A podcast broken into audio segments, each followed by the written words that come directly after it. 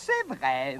Je suis un ananas. Now, in the uh, towers of uh, Edmonton. I'm not a Toretto. Speak on both sides. I do not use crack cocaine, nor am I an addict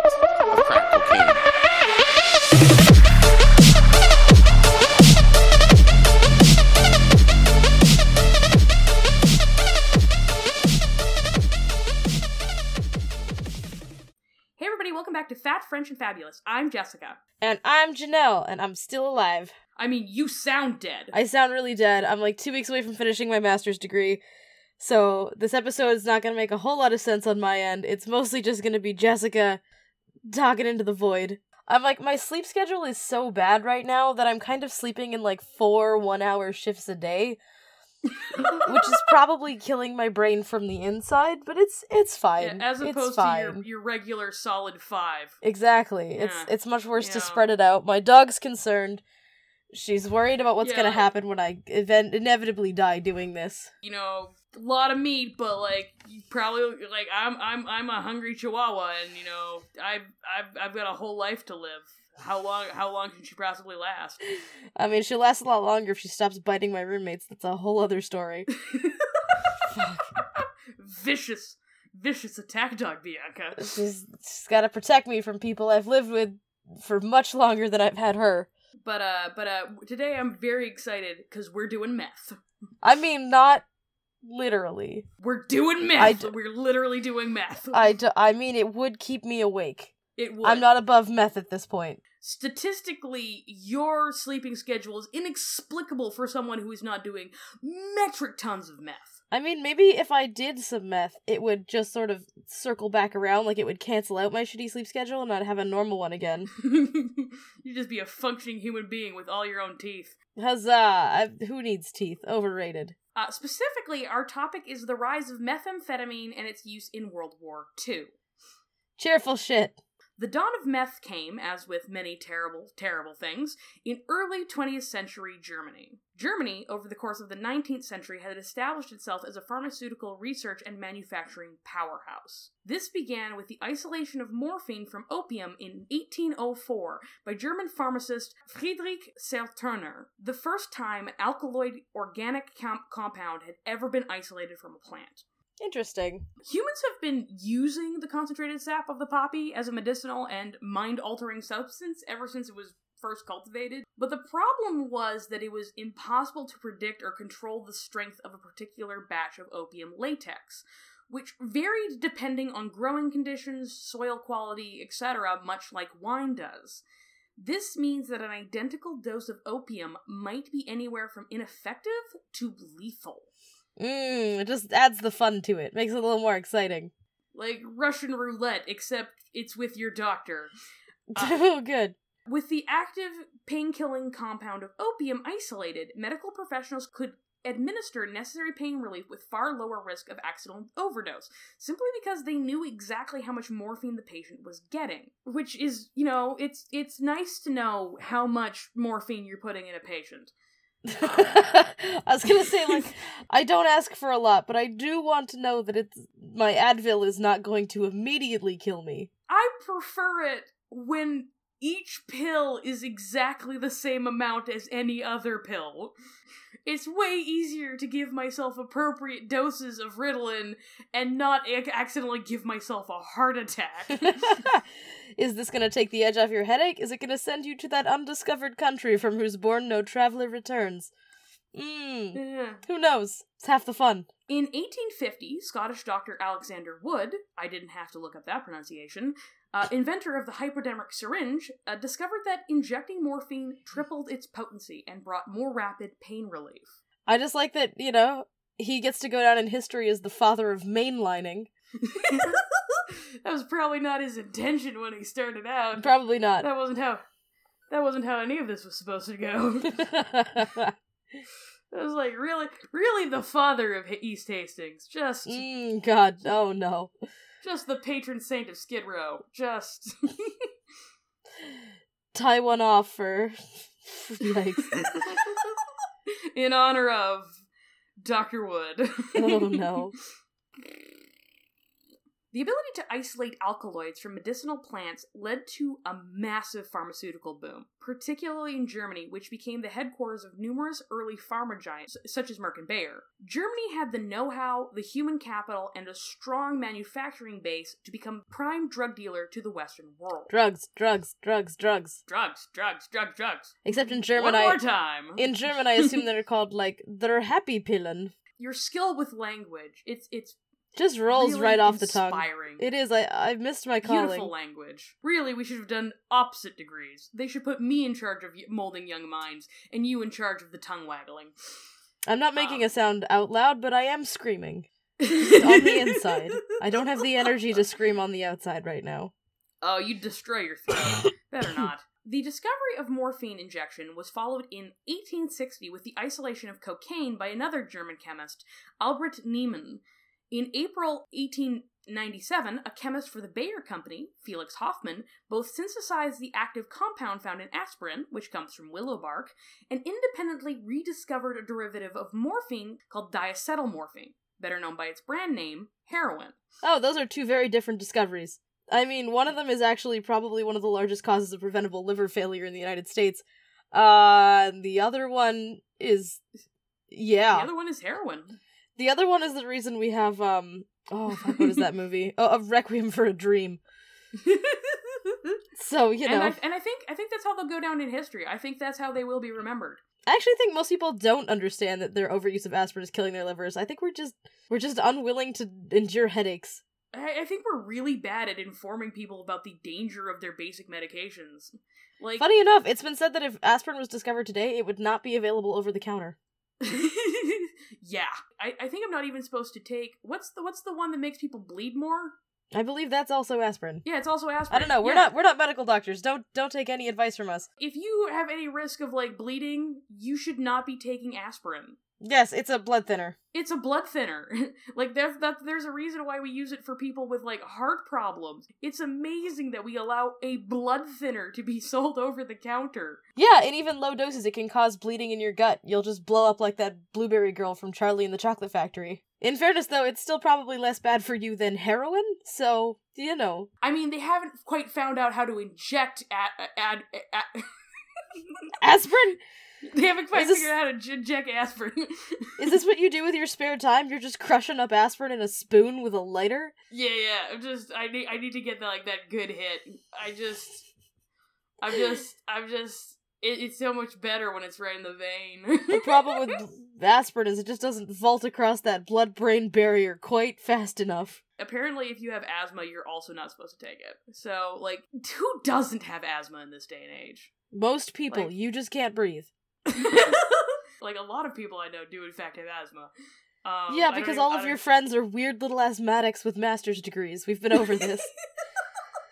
my best friend invited me over to like move help him move and he has asthma and is like five foot five and i have asthma and i'm five foot five and we're both like dorks who don't care to exercise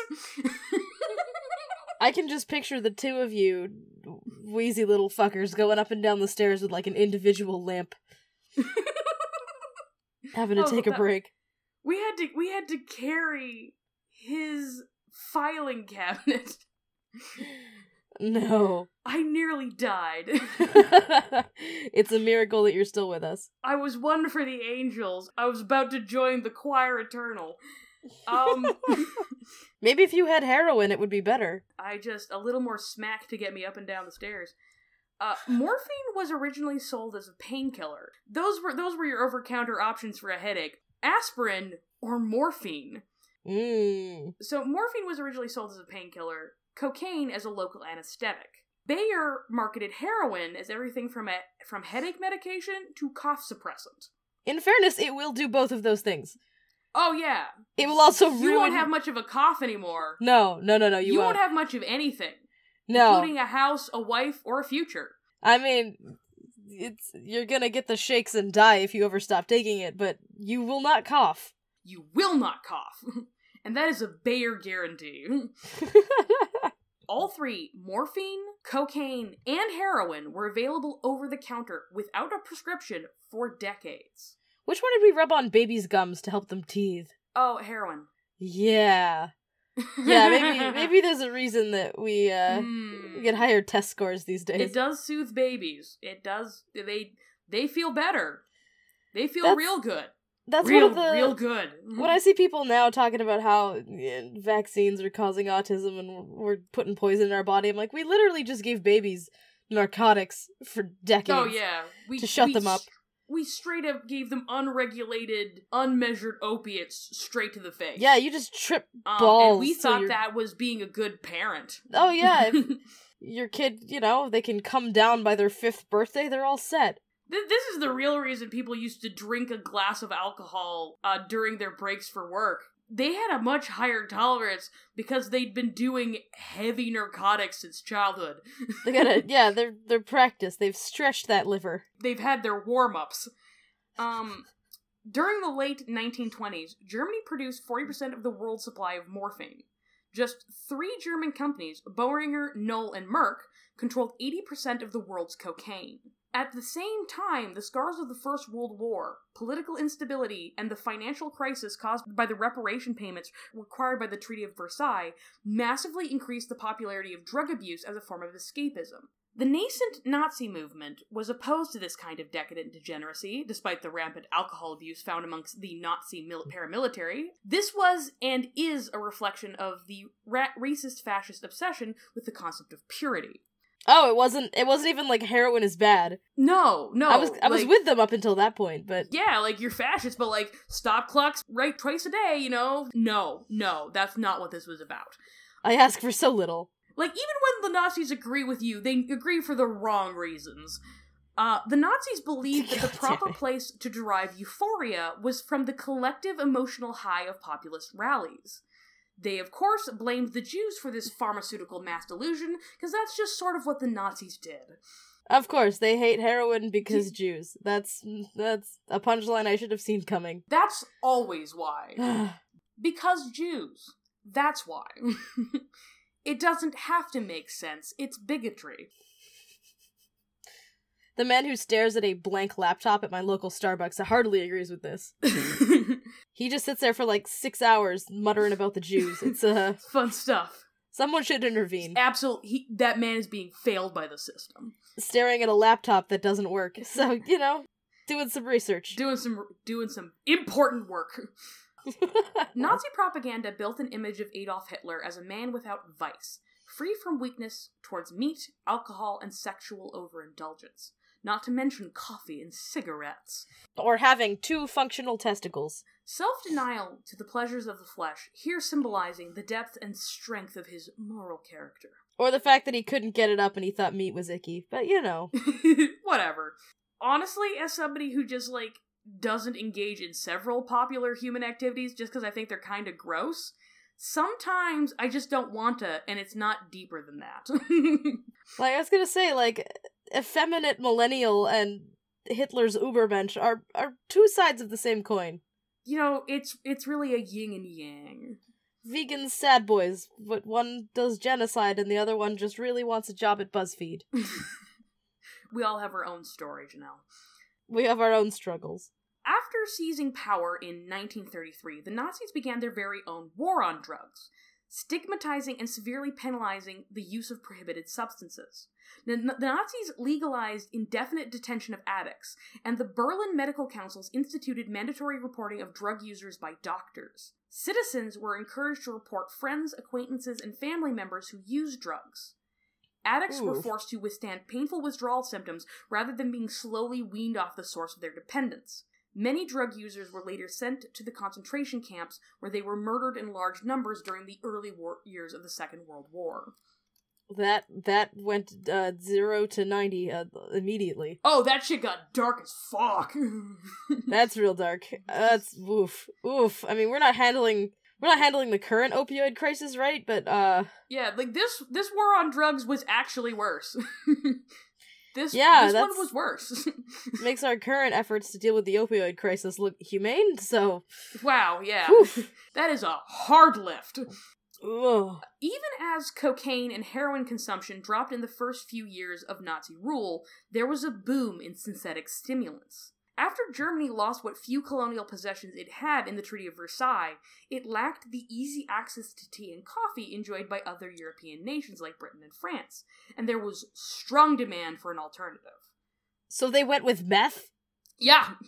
Yeah. What? What? We we need that buzz to get us up in the morning. Holy shit. A shot of Timmy's just isn't doing it. Let's have some methamphetamine. Do you start your day by jogging to Poland? Like, what are you doing that you need that much energy? Uh, Um, all right, just we're gonna smoke some crank and then we're Yeah. gonna go bench press the Eiffel Tower. Woo! yeah, we're we're gonna we're gonna do some meth, and then we're gonna we're gonna head to the head her to the office. Holy shit! I understand how people worked twelve-hour shifts back then. yeah, a lot, a lot of World War II makes way more sense when you understand that a lot of people were doing some heavy methamphetamine. Everybody's teeth were made of bees, and it just everyone got a little bit antsy for a while. There were bugs underneath our skins, but we were ready to do what needed to be done for the fatherland. oh my Um, god! Oh wow! That's whew, Woo! Uh, that's one way to do it. That is one way to do that. Lazare Edeleanu, a Jewish Romanian chemist living in Germany, first synthesized amphetamine in 1887. Nagai Nagayoshi, a Japanese pharmacologist, then f- synthesized methamphetamine in 1893, followed by Ogata Akira, who synthesized the crystallized form, methamphetamine hydrochloride. Crystal meth. Strangely, an import from the Japanese. Get on it, weeaboos. Oh my god! No, we're not going to encourage mass. You're not a meth- real Naruto fan unless you do a shit ton of meth. We are not encouraging meth addiction among Naruto fans. That's that's it's literally what I'm doing. You can we do a lot all of unethical shit on this show, but oh my god, this is happening. holy shit! Amphetamines were first released to the public by American pharmaceutical company SmithKline and French in 1933 as a nasal decongestant, although it quickly saw use in athletic doping. I mean, it will it will decongest your uh your nasals, but it will Your sinuses will be clear. yeah. When you wear a hole straight through your septum, it'll really clear things out. yeah, yeah. Just real clear. The cleanest breath of air you've ever had. The air will whistle through the holes in your brain. Just what if you had like Nair for the inside of your nose? oh my god, nope. This is why you're not a doctor. Among many other reasons. Oh, among so many reasons. The Temmler Company, inspired by the success of Benzedrine doping at the 1936 Olympics, decided to develop an amphetamine based stimulant of its own. Head Temmler chemist Fritz Hauschild, building off the work of Nagai and Ogata, created a process for synthesizing methamphetamine, a product that Temmler patented and sold under the trademark Pervitin. Pervitin went on the market immediately after its creation, with no further testing into its long term effects. This was a problem.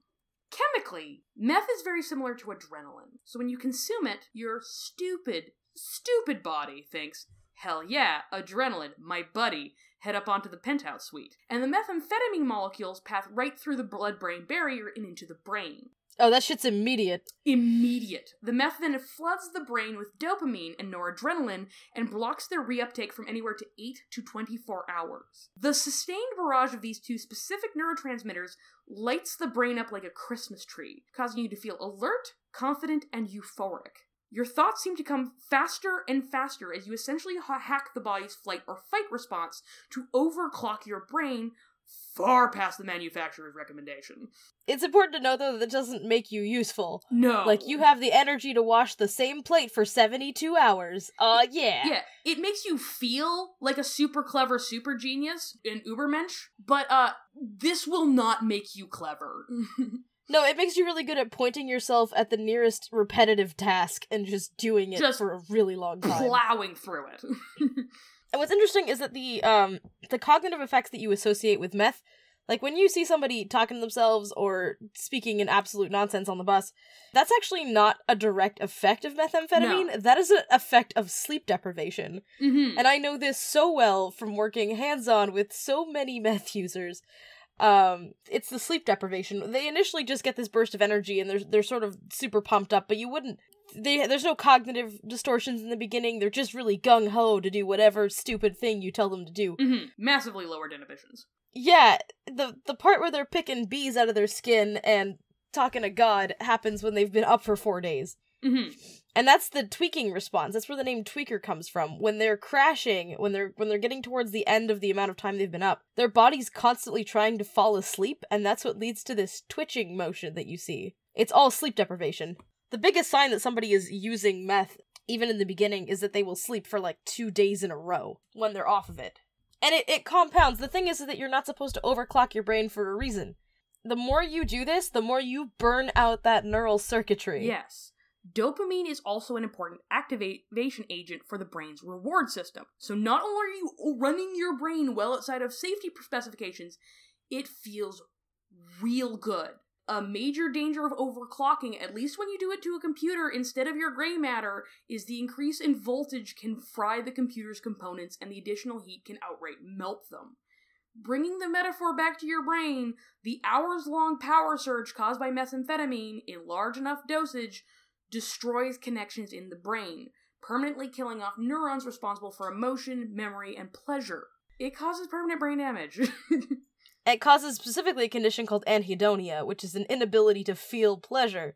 yes. So not only are you continuing to use meth because it feels good, meth becomes the only way you feel anything. Mm-hmm. Unless you put like a huge amount of energy through the system, you feel nothing.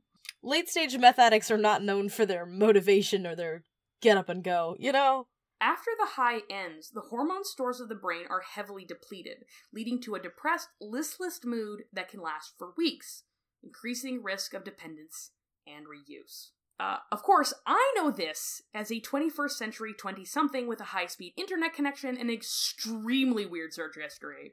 The creators of Pervitin at Temmler knew no such thing because they never bothered to study the long term effects of their new product before unleashing it upon an equally unsuspecting public.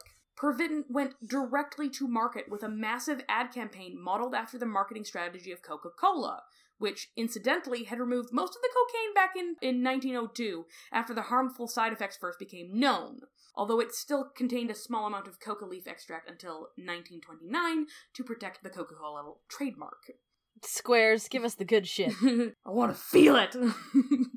Pervitin was attractively packaged and widely promoted to the general public. Further, as is common practice in the pharmaceutical industry to this day, Temmler directly marketed to doctors, including sending free samples to doctors' offices throughout Berlin. What is less common practice, however, was that Temmler also suggested that the doctors try the pills themselves and write back on the prepaid postcard telling Temmler their thoughts. Oh wow. Yeah, it's, It's like it's like a free sample of cereal you used to get in the mail, except um uh, except with more meth. yeah, you're creating lifelong chemical dependencies in most of your medical staff. Yeah, that seems like a slight problem. And there's no way that can go wrong when most of your doctors are on meth. Yeah, what if we mailed actual methamphetamine to every doctor in the city with the high probability that, like, a large plurality of them would take it? Do you think we'd be okay as a society in about, oh, three years? I mean, doctor's appointments would be much more exciting when your doctor fills your prescription from across the room while screaming. I mean, they would go faster. They they would go faster. I'm not saying that the backlog is a problem, but if my doctor was on meth, I might go more often. You need 30 stitches? I can do them in four seconds! Why are you complaining? You have 30 stitches. Are they where they they were supposed to be? No, but I think that's being overly picky. Uh, Pervitin was marketed as everything from a handy pick me up to a female sexual stimulant. Pervitin was even recommended as a treatment for the symptoms of withdrawal from alcohol, cocaine, and opiates. I mean, it will do that, but again, uh, Um, oh, yeah. I mean, it will fix your withdrawal in the same way that, like, drinking straight bleach will end your migraines. I, there's there's a certain causal connection, but I'm not sure you've out like thought through all the variables. yeah, it just not, not, it's not gonna work the way that you want it to work. This is like trying to treat a cold with anthrax. I just don't know. I'm not a scientist, but I'm not sure that's a good idea. Methamphetamine use exploded in Germany. Factory workers, truck drivers, switchboard operators, nurses, doctors, university students, writers, They all used Pervitin to perk them up, to get them through long shifts and all nighters, and to increase their daily productivity. Nazi ideology heavily emphasized a cult of productivity and personal submission to the machine of the nation state.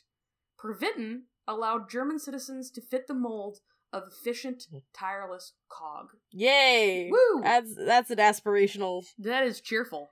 Oof, you don't really see that on on Coca Cola ads anymore. Coca Cola, become an efficient, tireless cog. that that that's less that's less fun than I wish I could buy the world a Coke. what century are you from that you think that's the most recent Coca Cola ad campaign? I'm not. I, I, I. Technically, I am from the last century, but I'm not gonna say which half of it. Not the half that had that commercial, I'll tell you that right now. Least favorite modern Coca Cola slogan express productivity and personal submission to the na- machine of the nation state by Coca Cola. Not, not, and then there's just like. Not as catchy. Meth became so trusted and commonplace that the Hildebrand Chocolate Company even released chocolates containing 14 milligrams of meth per piece, with a recommended serving size of 3 to 9 pieces. 42 to 126 milligrams of methamphetamine in total. Pervitin tablets themselves only contained 3 milligrams of meth. Hildebrand. Oh. Yeah! Oh my god. uh, they considered a normal daily dosage to be 3 to 6 milligrams, and Hildebrand was suggesting that normal housewives should have 42 to 126. Oh my god. I mean, you're not gonna gain any weight from the chocolate. Yeah, but, yeah. uh. Hildebrand marketed the chocolates heavily to housewives as a ways of finding the get up and go to handle the, the housework while also slimming down those excess pounds. You will dust very efficiently. oh my gosh. Um. you will pack those lunches! Yeah, in the four days a week that you're awake. The the remaining three that you're asleep, uh, less so. Yeah, less so. You will not be the fun mom come Thursday. And then on Monday, you're gonna be way too fun. We're gonna go, we're gonna take a walk. We're gonna say hi to Darlene. Gonna do some shopping. oh my god. Mother is unpredictable. It is always important to have everything done before the husband gets home. Give me more chocolate. Mother rises and falls like the fascists in Germany. That that would be a fun character for SNL. German housewife from the 40s hopped up on meth. I don't. I think we have different definitions of fun. Also, it's no longer a relevant cultural reference, so it's just terrifying out of context. it's just a German housewife screaming at you. there's no there's no context that makes that okay. No. I just feel like this is how you're gonna do the dishes from now on. I'm, I'm gonna be a very upsetting roommate. yeah. no, never explain yourself. Just just let him live in constant terror. Terror and confusion. I mean, I find it I find it spices up a relationship. I mean, we've we've been together as roommates for over a year now, and I just I don't know if he's weirded out by my back hair anymore. You've got to step it up a notch to have him find you screaming into a bowl. keep keep the magic alive. The buzz around Pervitin attracted its fair share of academic curiosity. In fact, scientists frequently tested the drugs on themselves and wrote generally positive notes on the experience. Of course they did. Of course they did. Obviously, just shove this immediately in your mouth if you're a good scientist. I see no problem. This is like the science I do when I find out how well I can write papers while I'm drinking wine coolers. Like this is Mm, not. This is not good. Mm-mm. In 1938, the Research Institute of Defense Physiology at the Mil- Military Medical Academy in Berlin conducted a set of studies on the performance enhancing effects of methamphetamine, by, led by Dr. Otto Ranke. First 90, then 150 young medical officers who volunteered as test subjects were given either Pervitin, caffeine, Benzedrine, or placebo. They were then asked to solve math and logic problems all through the night until 4 p.m. the next day. Initial results seemed positive. By dawn, the control group was struggling to keep their heads off the desks, while the Pervitin group was still feverishly hammering away at the questions. I was gonna say I feel like you're gonna know who the control group is in this study. This is not exactly double blind. Yeah, this is this is uh, Janelle getting right to the heart of the problem of giving an entire Yeah. generation of medical officers meth. Yes, this is not a double blind study. The ones trying to dig ants out of their forearms while they do math for the 18th consecutive hour might be the ones on meth. I don't want to prejudge. However, However, It's the answer to the questions that was the problem. The Pervitin Group completed questions faster and longer than the controls, but they also made more mistakes and showed a marked drop in performance in complex in complex tasks that required abstract thinking. yeah, because the answer to is what's two times two is not lizard. yeah, it doesn't require a great deal of creativity or a great deal of lateral thinking. This uh, result caused no concern to Dr. Ranke, who concluded that methamphetamine could have significant military application and suggested larger trials should be conducted using regular troops. Though this was largely ignored by the General Army Office, which was preoccupied by more traditional logistical concerns. Not how to meth up an entire army. Yeah, they weren't exactly interested at this point in, you know, exactly how to put uh, soldiers on as much smack as possible and then give them guns. Solid military priorities. I just they were more concerned about like the the, the basic logistical The issues of like feeding people. That was mostly what they were talking about at this point. The population of young medical officers at the academy paid the results quite a bit more attention. As medical students under a heavy amount of pressure, they began using Pervitin in droves. Ooh. In the lead up to exams, students throughout Germany began using higher and higher doses to the point that students at Munich University set aside a room for Pervitin corpses, fellow students who had collapsed after a methamphetamine binge. what the fuck? Oh, they're not actually dead. No, they're not actually dead. I was originally very concerned as well, but then it turned out Oh my god. I just I just wasn't reading it properly and they were just referring to them as corpses. Right? I was like, you know, if if all my friends were using a study aid, I might consider it. But if If, If we had of a room- died, dedicated to their rotting corpses, I might reconsider. yeah, like if you just had like a, a side room for every big exam that was just f- filled with the with the bodies of the fallen, I would reconsider my degree. yeah, I'd I'd start to uh come up with some alternative life. That's a hell of a curve. wow. yeah, I like they didn't bring them back to their apartments. They're like, no, no, just stack them on the library floor. It's fine. we don't have enough time. We need to take more meth. After discovering the nature and prevalence of Pervitin abuse among students, Ranke canceled another planned Pervitin study and tried to have it banned at the academy due to potential risk of addiction. Key word there tried. oh yeah, of course. When the graduating class of German medical officers deployed to Poland in September n- 1939, they brought with them a powerful chemical dependence on methamphetamine, along with as much Pervitin as they could buy. Adderall abuse at universities is also illegal, but I think like It is yet to stop. I mean, I know where to buy Adderall illegally on Columbia's campus right now. So oh, you could probably just yell down a hallway and you'll find three people who have some extra.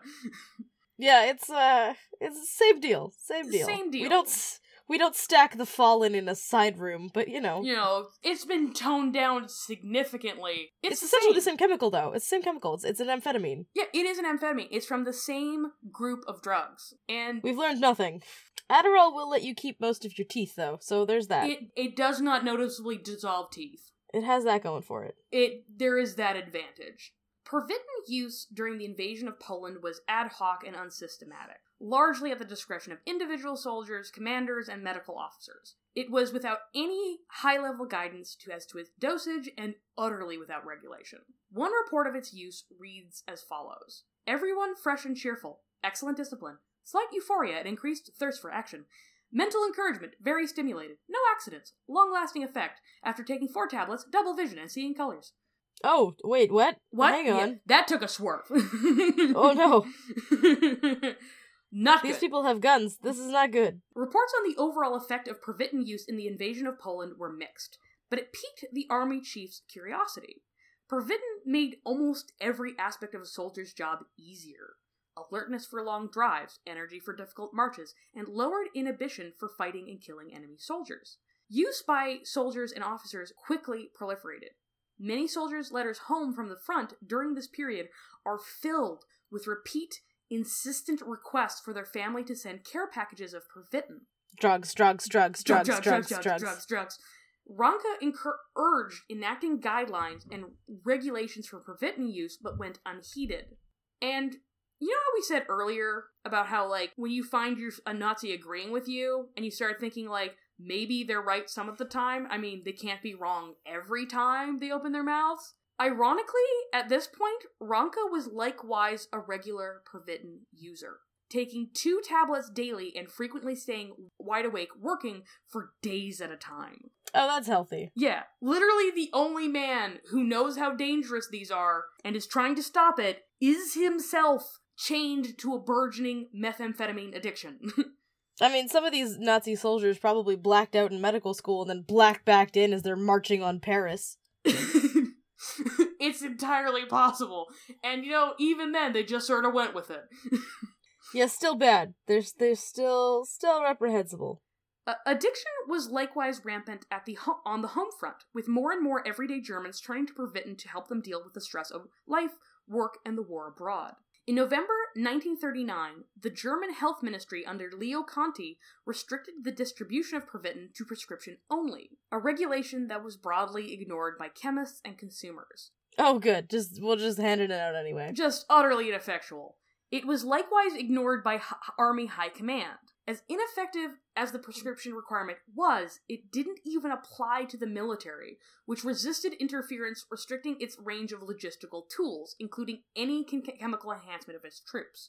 After the invasion, Poland's allies, Britain and France, declared war on Germany, though neither side attacked for months, nervous in the shadow of the First World War. The head of the Wehrmacht, the German armed forces, knew that Germany was at a significant material disadvantage against a first class military like that of the French. Germany had fewer soldiers, worse equipped with technologically inferior gear that was often decidedly in need of replacement or and, and repair.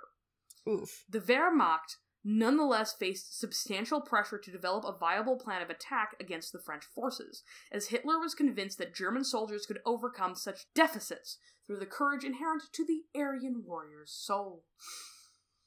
By which you mean snort victory up your nose. Thanks to Hitler's rash instincts and a lack of strategic planning and military know how, Germany was in a precarious position against a vastly superior foe, both military and economically, with no option to back down. Unless the Wehrmacht was able to defeat the French quickly and decisively, they would lose. It's basically my chihuahua barking at the roommate's pit bull. Yeah, You hear that, Bianca? Pick your fucking battles. you're insufficiently armed, Bianca, You can't invade and France. also insufficiently legged and bodied and headed. but she is full tiny. of cheese. absolutely busting with it. Although, for her to be absolutely busting with cheese is to contain an ounce of cheese. I was gonna say she's got half a cheese string in her. She's, she's out for the night. She's done. she she she sleeps the lazy sleep of of, of the well fed, the indulgent. She, you're gonna give that chihuahua gout. Your chihuahua is gonna have a disease last seen in English Kings.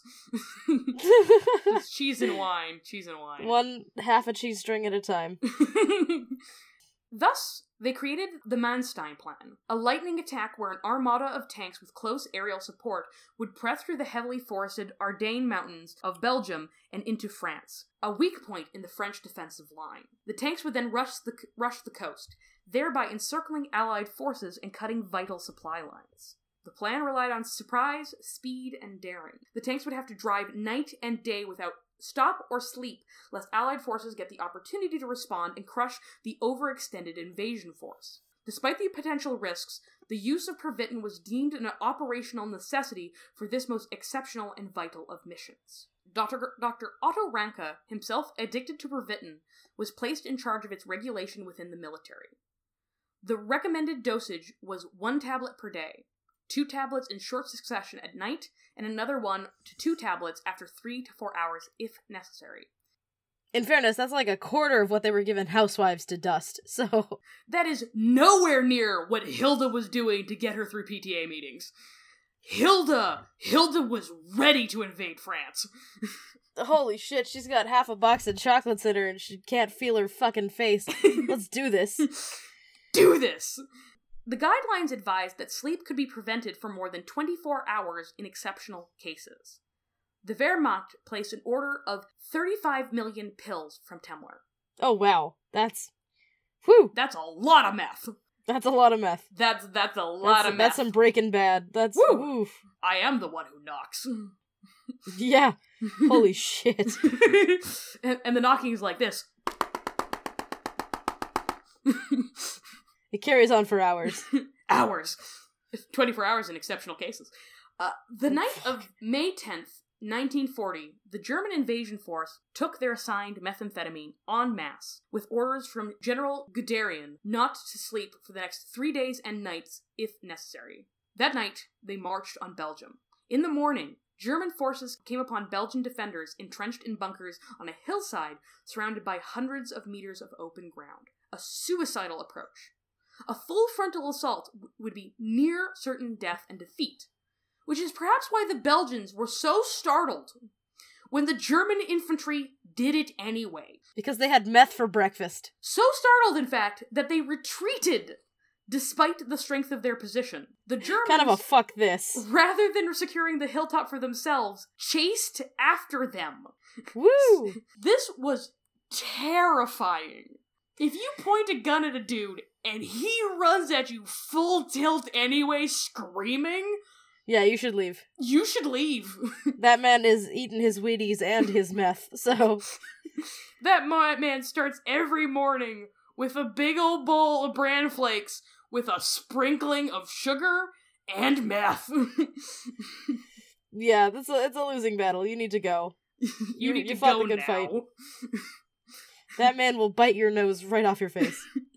He will bite it right off your face. He will spit it into your friend's face, and then he will bite off your friend's face. He he's not he will bite off his own face. Do not test him. He's not a man to be reckoned with. He's barely a man at all at this point. he be, he became an ethereal sp- ethereal spirit being 3 days ago. He personally thinks that he's just made out of hornets now, so Two sleepless days later, on May 13th, the same division reached the French border where the Wehrmacht forces had already taken the evacuated French city of Sedan. They there joined the fight against Allied forces in the crossing, crossing of the Meuse River. French defenders were caught off guard again and again by an attacker that moved quickly, acted unpredictably, and just never stopped. The French army had never trained for an enemy that felt no apparent fear or sense of danger and simply advanced full tilt at their artillery. yeah, because nobody had. Nobody because that's had! insanity. That's crazy! No rational force behaves in this manner. And this wasn't a generation that grew up with Call of Duty, No, we're not used We're to not used to gunning down- surges. brainless AIs. There was little method to the German invasion beyond a ceaseless push towards the sea. Wehrmacht tanks, stripped of the weight of much of their armoring, were a moving target that never stopped long enough for the Allies to mount a ca- considered counteroffensive. Entire panzer divisions operated essentially autonomously, out of range of radio contact and too fast for written orders to catch up. Just the chaotic evil approach. Yeah, just full on Zerg rush. Many, in particular the famous General Erwin Rommel, had come completely untethered from the rest of the chain of command. Early in the morning of May 17th, Rommel and his panzer vanguard came across the encampment of the French 5th Infantry Division. Without hesitation, Rommel drove his tanks right into the camp, firing all guns and crushing hapless man ben- men beneath the treads. That's a that's an image. That is a nightmare. It uh feels like it should be a war crime. Admittedly, I haven't gone over like the Geneva Convention recently, but turning an entire infantry of soldiers into jam feels like a no-no. It feels unsporting, even for then. Even even for Nazis, this seems uncool. Uh, this was the birth of Blitzkrieg, Lightning War, a military strategy that relied, nay, depended on the heavy use of methamphetamine. In the space of two weeks, Hmm. the generals of the Wehrmacht had cornered the French First Army and the British Expeditionary Force in French Flanders near the port of Dunkirk. Then, something strange happened. May 24th, 1940, the German tanks stopped, not due to a breakdown or necessity, but because of an order directly from the office of the Fuhrer. The tanks stood still for nearly three days until the halt order was finally rescinded on the eve- evening of May 26th, a delay that allowed the Allied forces to retreat to Dunkirk and the British Navy to successfully evacuate over 300,000 Allied soldiers from certain doom. They have a movie about it now. It's Yeah. real depressing. The reason for the Dunkirk halt order remains one of the more controversial questions of World War II, because it makes so very little rational sense.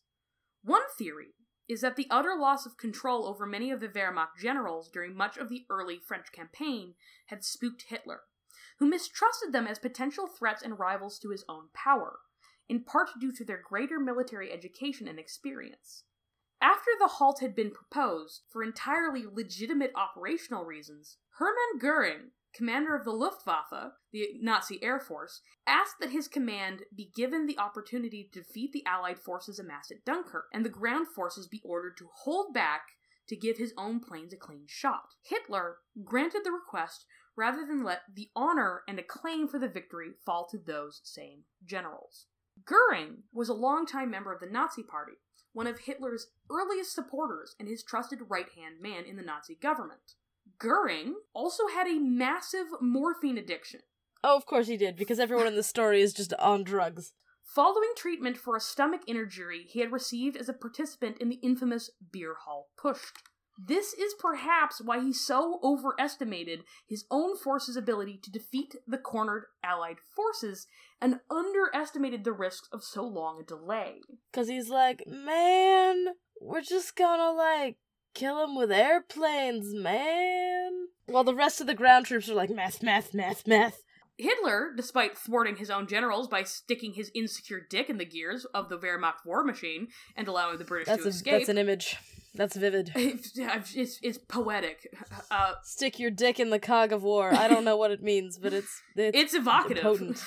oh yeah. Whew. Just it's it has a certain quelquefois. He took personal credit for the victory over the Allied forces and the capture of France. German propaganda likewise attributed the rapid victory to the high morale of the noble Aryan soldiers fueled by the righteous ideology of National Socialism, and definitely not 6 to 15 milligrams of meth every day. Not a chance. Which, again, less than Hilda. Get on Hilda's level! Um, She's got vacuuming to do. got to drop Timmy off before work. He's got to go to school. Hans, get your breakfast. Um, the entire military, from top to bottom, was already showing signs of widespread methamphetamine dependence, with many men experiencing listlessness and depressed mood, taking more and more Pervitin to make up the difference. Older officers showed a marked spike in circulatory problems and heart attacks. Ooh. Otto Ranke, himself increasingly dependent on Pervitin, substantially whitewashed Army reports on the dangerous side effects. They were doing war the way I have sex. Fast and out of control. and against medical advice. and with limited documentation and responsiveness to regulation All of these are true. With devastating long term consequences. for the the entirety of Europe, Yes. Correct. Leading lead, leading to an entire generation of kind of depressing poetry. I'm going too far with this metaphor anyway. This is yeah, this is this is a lot. Led to the rise of Godzilla. directly. Leo Conti, the Nazi health minister, rallied against the continued widespread use of methamphetamine. He attempted to root out the ex- extent to which Luftwaffe pilots were using Pervitin to complete their late night bombing runs, only to be met by a wall of obfuscation on the part of the military medical inspector. On June 12, Mm. 1941, Conti had Pervitin declared an intoxicant, thus subject to the Reich's strict drug laws. This increased prohibition was entirely a formality, as it otherwise went completely ignored. The problem was no matter the argument that the invasion of France was an extreme circumstance requiring equally extreme measures, the reality of the Wehrmacht position had not radically changed. Still overextended, up against a superior foe with a larger, better supplied, better organized military. Still under the leadership of a cabal of arrogant ideologues who wouldn't or couldn't recognize the reality of the situation. The Wehrmacht might have begun its use of meth- meth- methamphetamine as a one time push to overcome extreme odds, but its use quickly became habit, then necessity, due to the inherent precariousness of their position. It's also kind of the thing about meth, you don't get to use it as a one time thing. No, It's a lifestyle. it is a lifelong subscription, and the cancellation fees are terrible. Yikes. There's a reason why, despite the inherent ludic- ludicrousness of the war on drugs and many PSA's and inaccuracies, meth not even once, probably a good slogan. Coca Cola should consider that. That's probably a good choice. I mean, marijuana is not gonna do what Dare told you it would do. Uh, it's not gonna turn you into a, a slack-jawed, homeless criminal, but it's meth. Meth just might. Meth might. Meth, meth is hard. Meth is difficult. meth is a little further. It's a it's a it's a tiny escalation up from from from Mary Jane. The Wehrmacht had sharply sharply cut down usage in late 1940 after the extreme side effects became known, including fits of rage and soldiers attacking their own commanding officers. But use it nonetheless they did. Blitzkrieg had worked astonishingly well against the surprised French, but the British quickly caught on to the chemical heart of the new strategy and responded accordingly both in their military planning and the, the study and deployment of their own PEP pills. The British military, however, used Benzedrine, an amphetamine stimulant with far fewer, less severe side effects. Yeah, because the Blitzkrieg is basically the military equivalent of running at someone while windmilling your arms. Like, yeah, like my understanding. once they figure out what you're up to. Yeah, like once once people have caught onto a pattern, like they're, you're going to be quickly subdued and brought down to the floor. If you want to understand Nazi Germany's strategy back in the 1940s, what you need to do is you need to imagine a meth addict at a club who reels back and punches somebody, and then reels back and punches somebody else who's even bigger. Eventually, the bouncer is gonna come in, a big Russian guy from the bar, you're gonna knock over his drink, and they're gonna subdue you. Yeah, there's gonna be consequences real fast. Once everyone in the bar is aware that you are not calming down, someone's gonna take you out. then, of course, Hitler inv- ordered the invasion of the Soviet Union. In June 1941, the ultimately disastrous Operation Barbarossa. That was an oops. That was a bit of a whoopsie. That was uh, something of a blooper. While the Wehrmacht managed several notable early successes and inflicted huge casualties in the Soviet campaign, the USSR was simply too big and far too capable of shrugging off mass, ca- mass casualties to defeat in a single frenzied push. And I mean, like, their greatest defensive weapons are winter and large. You can't defeat most of Asia. No. like, they're half a continent by themselves. Winter is coming, motherfuckers, and we don't care. You cannot kill me, I am already dead inside. I sleep in carcass of dog. You cannot hurt me. Moreover, the more the Wehrmacht juiced its troops, the more drugs they needed to achieve the same effect, and the longer and more brutal the post high recovery.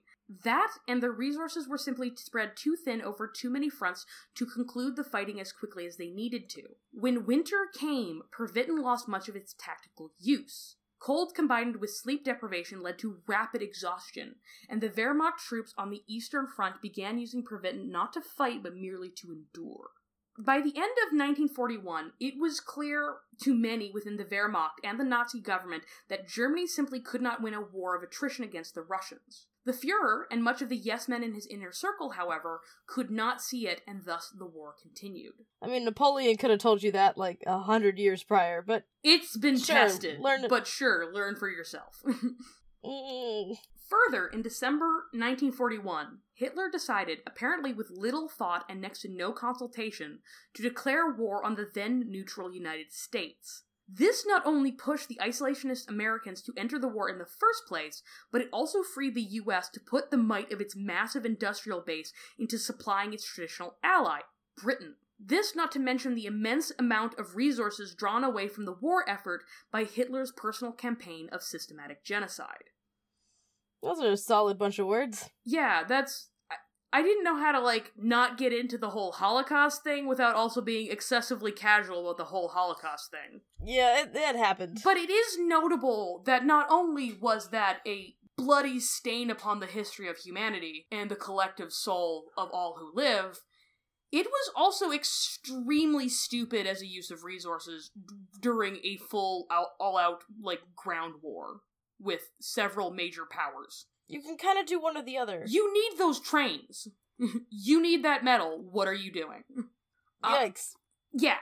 In a fascist government, there is often little separation between the military and the civilian government, with, with appointment to powerful positions in both the government and the military being highly dependent on, pa- on patronage networks and strong social ties to the people already in power. Given the popularity of methamphetamine among the German workforce, the German military, and the Nazi SS, it is perhaps unsurprising that many members of the Nazi government were likewise heavy users. It's gotta be hard to run a government when, like, your top officials occasionally just pass out for 72 hours and can't be roused. Yeah, like I don't I don't know how like the normal government runs things, but I assume even in the Trump White House, they do not have a Pervitin corpse room. I, I hope not. I hope when interns like puke and fail to rally, they do not just like put them in an antechamber off the Senate. Just like, stick them on the pile. just just stick them on the pile. A major point of narcotic contagion with the, within the upper levels of Nazi society was one Dr. Theodor Morell. Morell was a once well to do German doctor, with a customer is always right attitude towards the various high society notables who came to him for treatment, no matter how hypochondriac their concerns. Gonna, it's not a great attitude when you dole out meth for a living. Not a great motto from a doctor.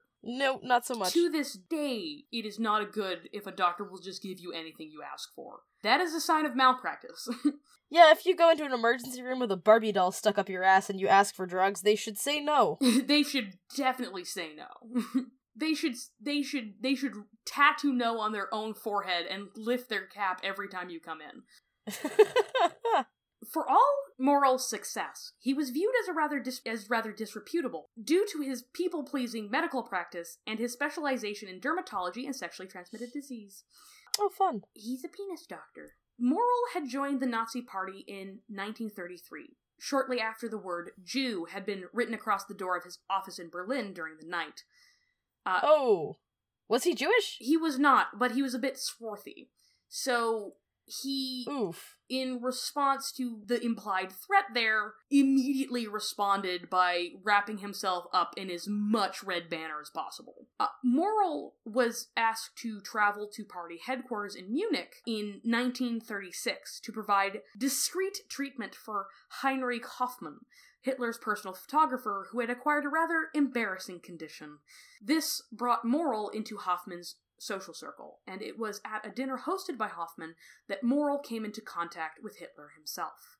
If there's someone in the penis doctor, I assume it's real good. it's that's a fun story that his wife did not care for, no matter how much chocolate she took. Yikes. yeah. Morell managed to impress Hitler through recommending bacterial replacement to treat the Fuhrer's con- chronic indigestion and stomach pain, which actually is good advice. It can often be very helpful. Hmm. Stop clock, I guess. The treatment worked, and as thanks, Morell, a doctor whose primary ethos was to give his patients whatever they wanted rather than discovering and addressing the cause of their ailments, was appointed as Hitler's personal physician. Oh, good. Morell became a key figure within Hitler's inner circle and listed the Fuhrer as Patient A in his notes. He's basically a Pez dispenser, this doctor. Yeah, he'll pull his head and a bunch of pills Meth will just out. explode out of his neck. just a Terrifying, but I'm into it. tablet of meth will just rocket out of his throat. Incidentally, terrifying, but I'm into it. This is also how I have sex. There's a theme. Uh, It is from Morell's records that we know much of what we do about Hitler's health during this period. Morell kept his most important patient on a regime of regular vitamin shots, mixed with glucose for energy. Injections daily, but also before important speeches and meetings. As trusted doctor, Morell went almost everywhere his patient did.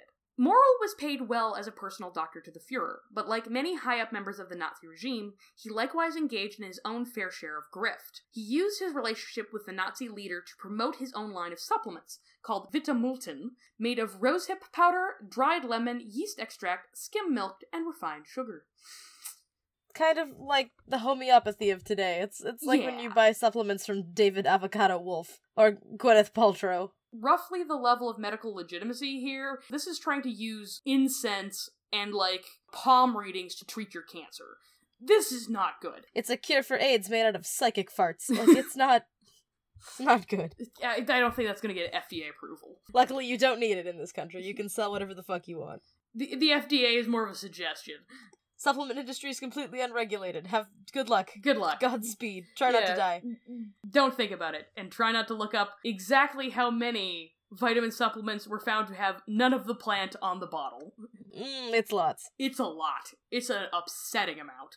Later in the war, Morell ex- ex- accepted war spoils seized from the original owners, many of whom were murdered Jews. Further, he heavily used government resources to forward his own private business interests, which included hauling huge, huge government f- truckfuls of slaughterhouse excess, heaps of organs, glands, and spinal cords for his animal hormone based medical supplement business, which is the most disgusting thing I've ever heard. Yeah, Just that level of corruption.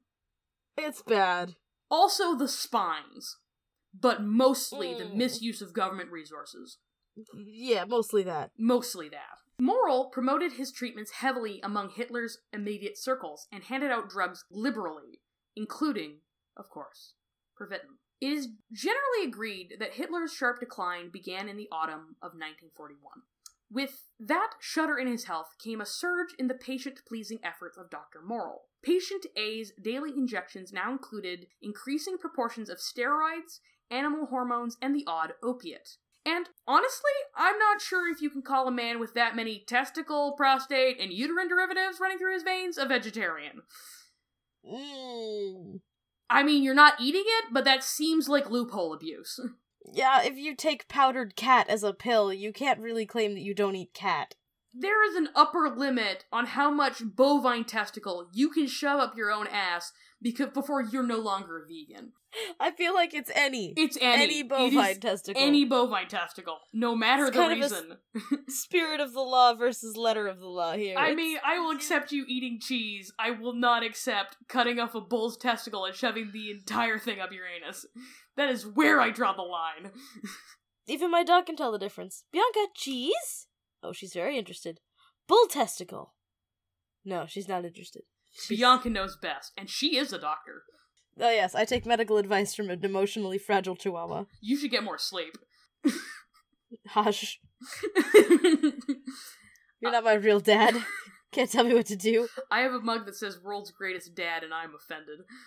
To avoid the perception that the Fuhrer was dependent on anything, exact components of his vitamin hormone cocktail changed every day. Oh, that's that's medically not great. That's that's wise. Keep the body guessing. Yeah, that's what my doctor always tells me. Just constant irregular shocks to the system. That's what helps. That's what pet what'll pep you up. Your doctor just gives you a mystery bowl. You just rummage around in there this every morning, and what you get, you get. You know, just pick up pick up a big handful and just shove them all in your gaping maw. Like doing pills out of a bowl at a high school party. It's just it's a fun time. This might be Viagra. This might be the e- like the end of my life. But I got it out of my dad's cabinet, so it must be cool. Expired Xanax or multivitamin, who knows? Whoop, whoop. During this period, Hitler steadily withdrew from public life, holding fewer rallies, spending more time inside, and paying longer, more frequent visits to the secret, isolated bunker that served as military headquarters on the Eastern Front. This bunker was called Wolfschanze, Wolf's Lair, which is a name only 12 year old boys and fascists think is cool. To help patient A cope with the emotional consequences of this increased isolation and the loss of the natural hi- natural high of mass rallies, Morell supplied him with chemical replacements and the placebo of his constant attention. At the same time, Hitler became increasingly divorced from reality and disengaged from the responsibilities of governance. Less and less willing to admit defeat, sees the strategic, benefit of retreat, or listens to those who offered a critical voice. Gosh, that sounds familiar. Ah, yes. hmm. Blast from the past. I see nothing to which this could possibly be deemed similar. Mm-hmm. I'm dead inside. It's not like Hitler signed NAFTA in the wrong spot. He does at least have that in his favor. Stop clock. Those who remained in the Fuhrer's inner circle were in essence his yes men and lackeys deja vu. June 18th, 1943, shortly before a planned meeting with Italian dictator Benito Mussolini, Herr Hitler had a bout of intense stomach pain that didn't ease with the usual injection. Morell, feeling the pressure of the moment, decided to use something a little stronger Eukodal. Eukodal had come to market in 1917 as a painkiller slash cough medicine. Its active ingredient was oxycodone. I was gonna say, I assume this is something we use to tranquilize horses today. Yeah, It was for a light cough back then. yeah. A powerful opioid, twice as strong a painkiller as morphine, that causes a significantly greater euphoria than heroin. Oh, Yeah, good shit. we're we're using that good grandma's dying of cancer drug. We give this oxycodone nowadays to people with permanent chronic pain and people who are waiting to die. I was gonna say, like, older generations call millennials weak, but, like, we deal with pain with, like, meditation and lemon water. They just went straight to the good shit for a light cough. you know, they went right for the hard stuff. Top shelf. Morell gave Hitler two shots of Eukodal, one subcutaneous, the other intramuscular, and the meeting went forward as scheduled. Mussolini had been planning to float the idea that maybe it would be better if Italy kinda sorta perhaps just wasn't in the war anymore. Only Hitler spent all three hours hyped up, talking so relentlessly that Mussolini couldn't get a word in edgewise. That's good. That's good diplomacy. Just the very height of leadership on the international stage. Pacing and screaming. Those are both of the diplomacy tactics you need. At the same time, many of Hitler's inner circle were deeply stressed by the war and the Fuhrer's erratic behavior and unfounded confidence. To deal with the strain and avoid seeming weak, something that had cost many advisors their jobs, they turned to Morell for similar chemical assistance, including, of course, Pervitin. After July 20th, Woo! 1944, an attempted assassination by a resistance cell within the Wehrmacht left Hitler injured and in chronic pain. The Eukodal became an essential part of basic functioning. The attack had likewise burst both of the Fuhrer's eardrums, for which an ear specialist used quite a lot of cocaine as a local anesthetic. So they put cocaine in his ears. In his ears. In his They just bleeding, cocaine open in his ear. ears. They just... Unusual? Not what I've seen at parties, but you do you. That's that's how all the kids are doing it. it's it's the new it's the new hot trend. Fascist dictators sho- shoving straight cocaine right in their ears. Uh, That's how all the kids are doing it. It's like butt chugging. it's exactly the reference I was making. the specialist, Dr. Giesing, had no idea of Hitler's heavy opioid dependence when he began to administer the cocaine. Because Morell never discussed patient A's medical regimen with any of Hitler's other doctors. Morell further ignored attempts at oversight by Martin Bormann, the Fuhrer's private secretary. Almost like he had something to hide. Strange that. Strange that. Also deeply unethical, but um, I've been told that, like, getting caught up with, like, the procedural unfairness of the Nazi regime is missing the point. There's there's bigger fish to fry here. People have informed me that the corruption really wasn't the lesson. Yikes. but I still want to point out that, like, the idea that, like, fascist governments were any more efficient than democratic governments, largely inaccurate. Mm. That thing about the trains running on, running on time, untrue, and probably a joke about euthanizing Jewish people. Oh god. That's probably a genocide joke. Oh no. I it took me a while to figure it out, but I think the trains are full of Jews. Yikes. Also, I mean, probably Yeah. not not worth everything else. Yeah, I, I don't particularly care for the trade off. I will accept an occasionally late transit ride if we do not genocide all of the Romani. Yeah, you know, that seems like a fair trade-off. I would prefer not to kill every autistic person. Um, and I stand by that. It's just a, I think it's it's, a wrong. slight preference. yeah, I'd I'd prefer not to kill people who don't want to die. Well, aren't you picky? Yeah, you, you, I, I'm not going to hear it from you naysayers. Uh, you're on the wrong side of history. Uh, Giesing initially re- acceded to his patient's request to continue nasal cocaine swabs even after his ears healed up. But the doctor eventually resisted and then refused, as it went against his medical judgment. Finally, someone having judgment. Uh, Strange and that. he was disturbed by the Fuhrer's behavior.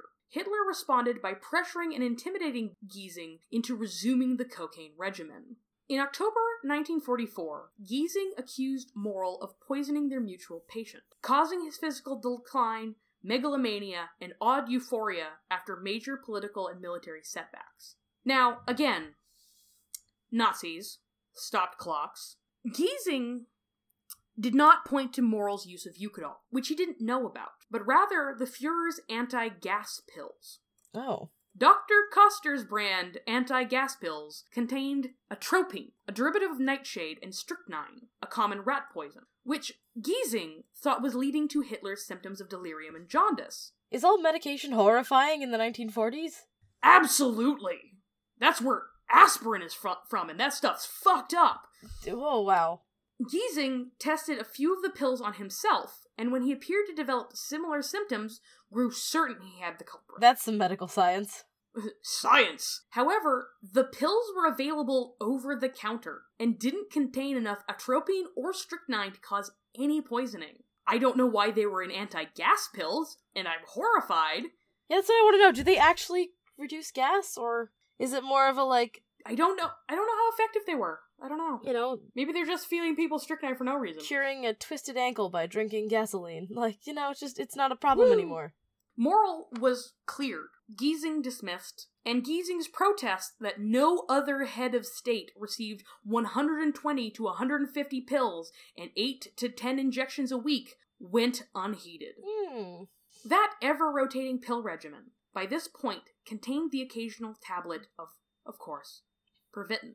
As for the true cause of Hitler's jaundice, it may have been his liver failing under the strain of processing so many hard drugs, or even hepatitis from repeat injections with needles sterilized only with alcohol.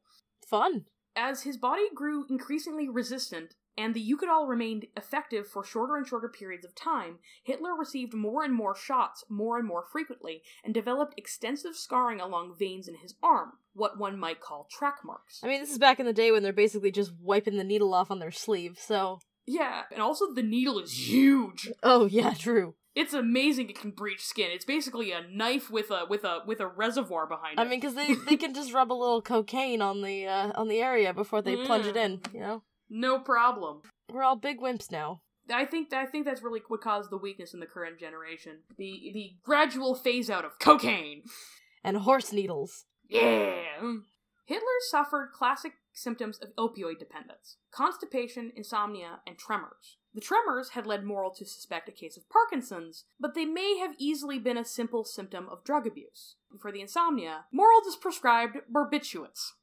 Oh, oh, so we're just this is Good. stacking this at this point. Every drug. He was on every drug, Janelle. All the drugs. Just all of yeah, them. Yeah, we've run out of drugs. He's now got all the drugs. We're out of drugs. He's drugs. cut them all. There's no more drugs. I don't know. I always just thought if you were on cocaine, opium, meth, barbiturates, and occasionally having the odd glass of sherry, I assumed you just died. No, apparently not. They they built him I- sturdy back I'm in the day. I'm shaken. I'm shaken, Janelle. People were tougher back in the day. They're built to last. Mostly their livers. Except they didn't last. They died so much sooner. Yeah, they did. It was it was really bad for them. They they died a lot. Don't don't do this, kids. Don't. I just I'm just gonna say that. Opioids, barbiturates, cocaine, and meth all together? Not even once. Bad for you. This is your brain on everything. Fuck. By mid 1944, the Nazi war effort was collapsing. Many Wehrmacht soldiers, after years of chronic exposure to methamphetamine, were highly dependent, burnt out, and likely experiencing psychotic symptoms. The Wehrmacht replaced many of its dead and injured with young teenagers who were put on the front, barely trained, and kept and kept firm before an encroaching line of Red Army tanks by liberal usage of cocaine and Pervitin-laced chewing gum. You know, for the kids. Yeah, just something something for the whole family. Something for everybody. The Navy was still conducting military tests on various drug cocktails incorporating cocaine and methamphetamine, including human trials forced on prisoners in the concentration camps. The last large operations flown by the Luftwaffe, pilots dosed with Pervitin, ended with many of those pilots shot down by the Wehrmacht's own anti-aircraft gun- gunners, who had not been briefed on the mission. Oh, that's an oops. Bit of an own goal. Bit of an own goal. there. At the end, in the early months of 1945, Hitler likely suffered heavy withdrawal due to drug supplies drying up as the Allies bombed German factories. On April 17th, Morell finally abandoned his patient and fled after the Fuhrer dismissed him and threatened to have him shot. What? This Some way to thank the guy who gave you everything? I mean, most people are only friendly with their friends with their dealer until he no longer has the goods. This only 13 days before Hitler's own suicide on April 30th. Morell was later picked up by the Americans, who imprisoned him for about two years before releasing him as rather useless. Uh, the Pez dispenser of the Nazis. They did not get any useful information out of him, and they're just like, oh, fuck off. We're not even gonna bother. He was just there to Uh, dispense the meth. He had nothing to do with anything else. Morell died a year later, impoverished and under the care of a Jewish Red Cross nurse who took pity on him and had him hospitalized. That's a noble nurse. That is a Anyone else? that is like the best person who's ever existed. That's just the nicest person. She would have been really well within her rights to tell him to fuck right off. Absolutely. no one would have blamed her. No. I'm not so much impressed as incredulous at how at how open-minded that is. Yeah, taking care of Hitler's ailing doctor is uh that's that's a lot. That's selfless. I'm like, you're already a Red Cross nurse. Calm down. You're gonna make the rest of us look bad. She's going for canonization or bust. I don't even know why she wants to be a saint, seeing as she's Jewish, but like, fuck it, she can be a saint of whatever religion she wants. she can put her mind to it. Yeah, I believe in you. She can Uh, transcend religion. Obviously, the story of methamphetamine doesn't end with the story of Nazi Germany. Few of the soldiers and civilians exposed to dangerous amounts of Pervitin received appropriate rehabilitation. The drug itself saw a revival in the pharmaceutical industry as an antidepressant and diet aid under the trade name Obetrol in the 1950s and 60s. I mean, again, it will do both of those things, but not. No, don't. There's a hefty Absolutely price. not. Don't do that. Yeah, Yikes. Just be fat. Just Watch Requiem for a Dream. It'll make you talk to your refrigerator. hashtag body positivity. You don't need meth. Don't yeah, don't do meth. Just just you're fine your way you are. Not on meth. You're beautiful the way you are with all your teeth. Oh god. In the 1970s, increased prohibition pushed manufacture and distribution into the hands of criminal organizations, and the relative ease and cheapness of making meth has kept it a staple of rural and economically depressed areas ever since. Even today, methamphetamine is sold under the trade name Desoxin for hyperactivity and weight loss, though its distribution is heavily restricted. How fat do you have to be before they will give you meth legally? I apparently there is there there is a point. There's a category of person where they're like, you know what? Doing meth is less harmful for your health at this point. Global addiction and abuse remains high, with treatment programs often ineffective, insufficient, or non existent in many areas. But on the bright side, there's nothing bright about this. No, there's not. I was like, this is now we make TV shows about sad, cancerous teachers from New Mexico who make meth. I, I think I think what we've learned from this is despite methamphetamine's contribution to the rise of Nazi Germany, the widespread addiction, the the collapse of several cities, and you know the overwhelming decline and It's tearing apart families, tearing apart communities, families, and lives. communities and lives. Uh, methamphetamine did directly lead to the award-winning Breaking Bad. So there's that. There is that. And um, was it worth Uh, it? that No. I don't. That, no, but was not really. it worth no. it? No. It also led to Better But Call Saul. So it? also almost. So yeah, better Better Call Saul, right? It it almost, but not quite. Um, No, but not quite. still no, still, no. Still absolutely not. Um, but yes, that's not and meth Yay! and Nazi meth. The worst kind. The worst part is that it's racist against other meth. Oof. Or maybe I'm confused. I don't know. I am on a lot of methylphenidate, which is not meth, but it's still called meth. Because of the chemical group. I don't have time to get into this. It's Yeah. it's not meth. Jessica's not allowed to do meth. You have amphetamines, you have methyl, and you put them together, it's methamphetamine. I have some methyl, I don't have the amphetamine. Jessica's not allowed to go anywhere near stimulant medication. She'll run through the streets of Vancouver barefoot, screaming into the night. They put me on Ritalin, and they're like, oh, you want to start off with half a pill. I am still on half a pill. I, I'm not sleeping right anymore, and uh, this is this is the cause. There's a chance that Jessica's recording this from the ceiling. I hang upside down like a bat. The only way I can get any rest anymore. The only way I can find But you can solace. focus Yeah. so well. Oh man, I can I can see my own DNA. Whew! So we thank you for listening to another episode of Fat French and Fabulous. And for not doing meth. and for not doing any of that naughty, naughty meth. Uh, I'm Jessica, And I'm still Janelle. and we are fat, Fat, French, French, and, and fabulous. fabulous. And not on meth. Yay! And not on meth.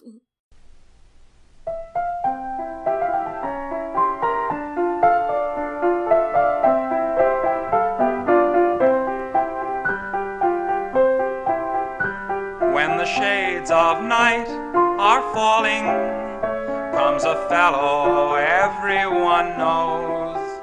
It's the old dope peddler, spreading joy wherever he goes.